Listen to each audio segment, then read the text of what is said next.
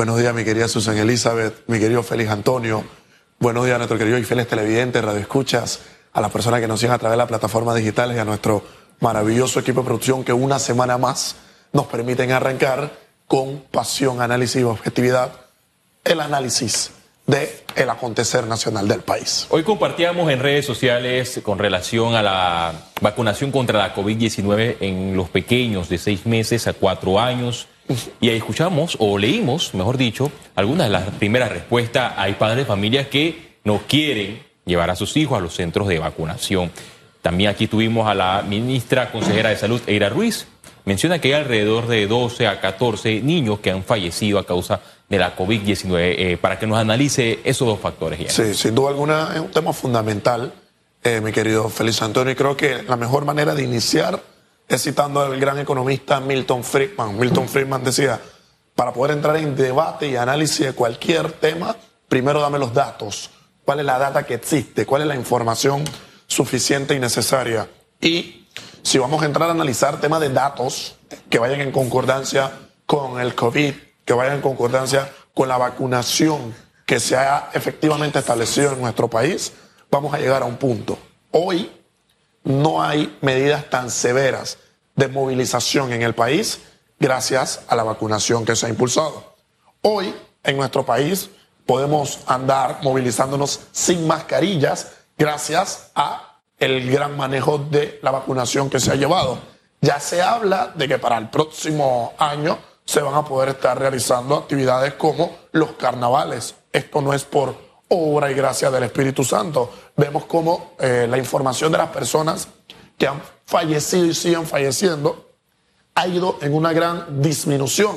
Esto no es por obra y gracia del Espíritu Santo, sino gracias a la presencia de un buen planteamiento de vacunación. Porque habían dos Panamá, un Panamá con COVID y sin vacunas, y luego el Panamá que tuvimos una vez empezamos a implementar el tema de la vacunación.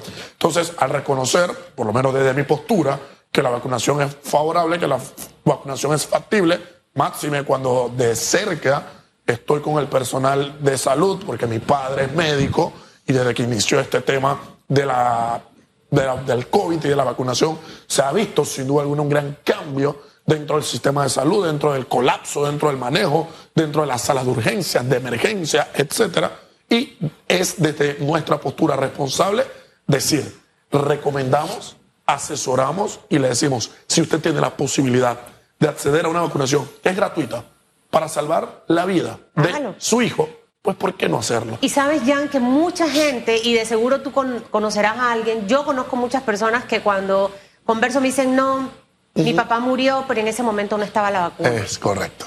Mi mamá murió al inicio de la pandemia. O sea, eh, eh, muchas figuras conocidas eh, han perdido a un familiar producto del COVID porque fue cuando esto empezó.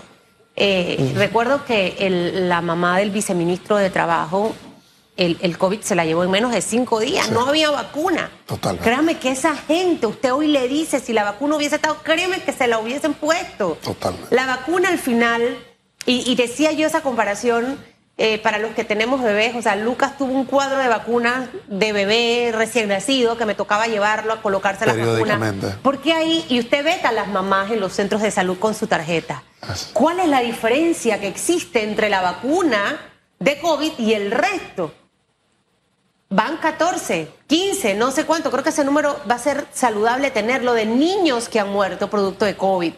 Es decir, que el COVID sí puede tocar a nuestros niños.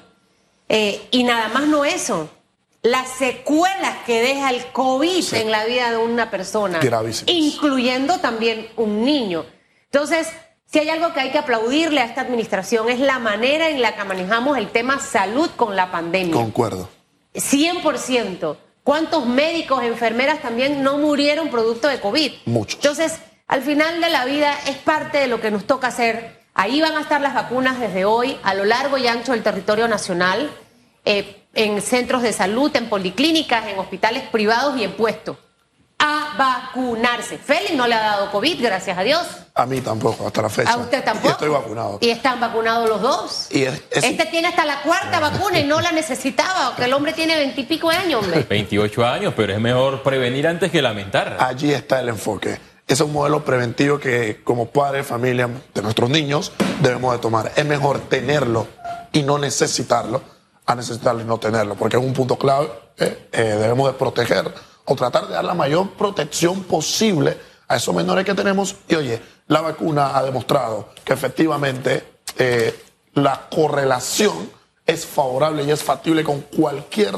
ítems, con cualquier categoría que se vaya a entablar en materia de COVID y sin duda alguna nosotros apostamos a que esto sea factible y positivo para el bien de la salud de nuestros niños y el encarrilamiento factible de nuestro país. Ian, eh, cambiando de tema, también eh, estuvo en, la mesa de análisis el presidente de APD hablando con relación a la mesa del diálogo que ya se reunió con la ausencia del sector empresarial. Hay preocupación por el tema del control del precio de los insumos o los alimentos de la canasta básica, el vale digital, no hay fecha de cumpleaños, el tanquecito de gas que podría ser eh, regulado por parte del gobierno nacional con la cédula para quienes se beneficien de este subsidio. ¿Qué saldrá en las próximas semanas de esta mesa del diálogo con la ausencia del sector empresarial, con la ausencia del debate de leyes anticorrupción? Y con la ausencia también que se acepte una solicitud para que esta mesa de diálogo sea trasladada a la concertación nacional, donde también hay eh, otros sectores incorporados. Es muy clave.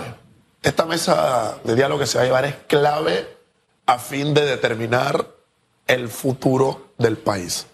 Te lo digo porque, Feliz Antonio, nosotros en estos momentos, como panameños, nos estamos jugando el partido de nuestra vida el partido que tenemos como país está inicialmente en los acuerdos, en los límites y en las barreras también que se presenten dentro de esa mesa de diálogo. Y es muy triste ver que estamos jugándonos el partido de nuestras vidas, que hay una mesa de diálogo tratando de crear la estrategia para hacerle frente a ese partido de nuestra vida y ver ya una ausencia clara y marcada del sector empresarial.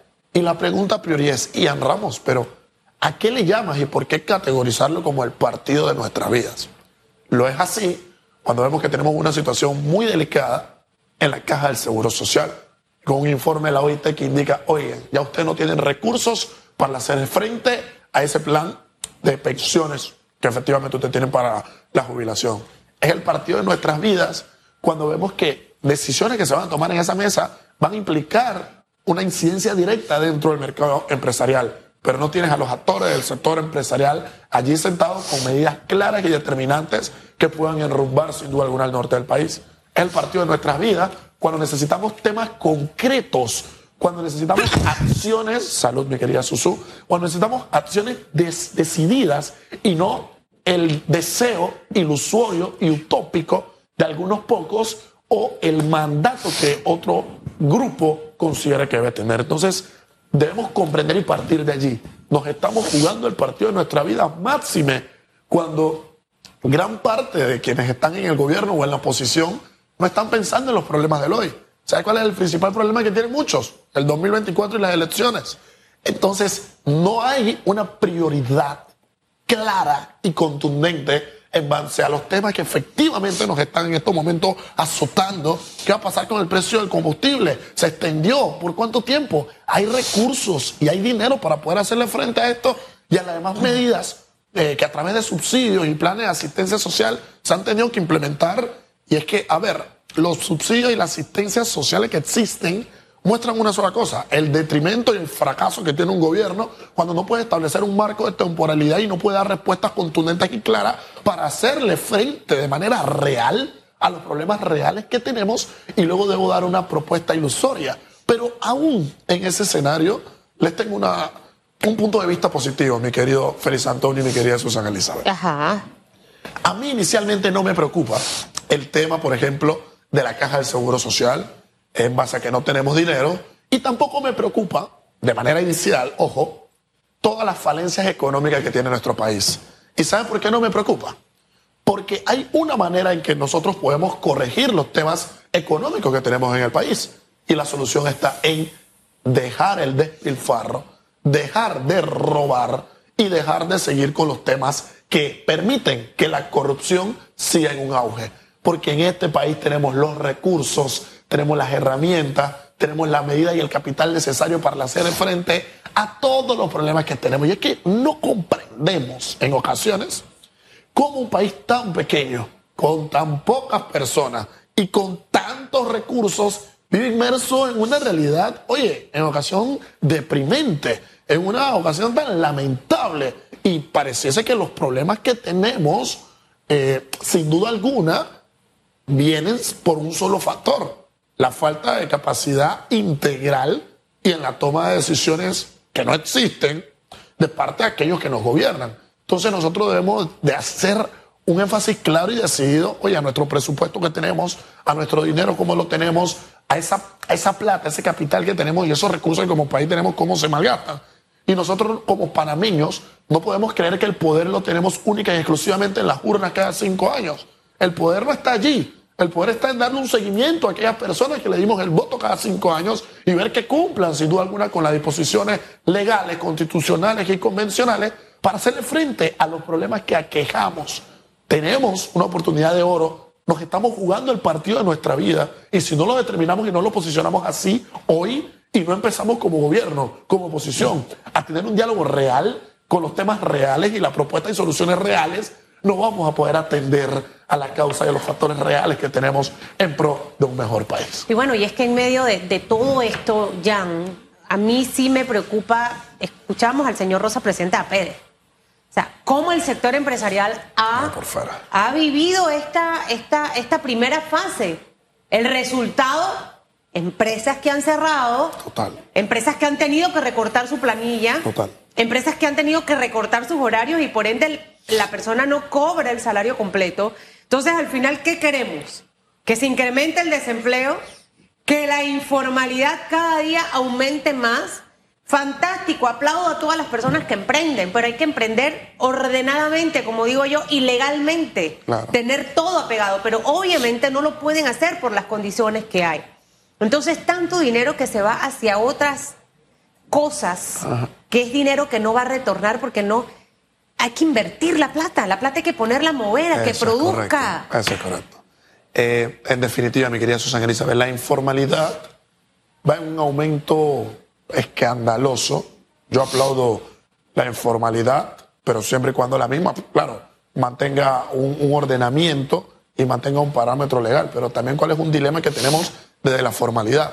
Es que hoy en día operar una sociedad o una empresa en este país es algo insostenible. Totalmente. Y luego los trámites y los pasos burocráticos que hay que seguir para poder implementar una empresa y una sociedad en este país son incalculables. Y luego tratar de aperturar una cuenta para un pequeño negocio en este país es una cuestión bárbara. Entonces, se quiere una formalidad, quieren que las personas que están en el mercado informal accedan al mercado formal, pero no existen las condiciones y las herramientas para que esa formalidad efectivamente pueda tomar un rumbo. Entonces, el gobierno debe actuar y debe accionar, el sector, la sociedad civil y la oposición debe estar claro en un rol y un papel claro y contundente con un objetivo marcado, trabajando con las herramientas correctas en miras de ese objetivo al cual nosotros creemos. El presidente ve dos factores que impiden la inversión extranjera. Corrupción y trámites. En Panamá existe demasiada burocracia, Jan. Totalmente concuerdo, mi querido Félix Antonio. Mira que en los últimos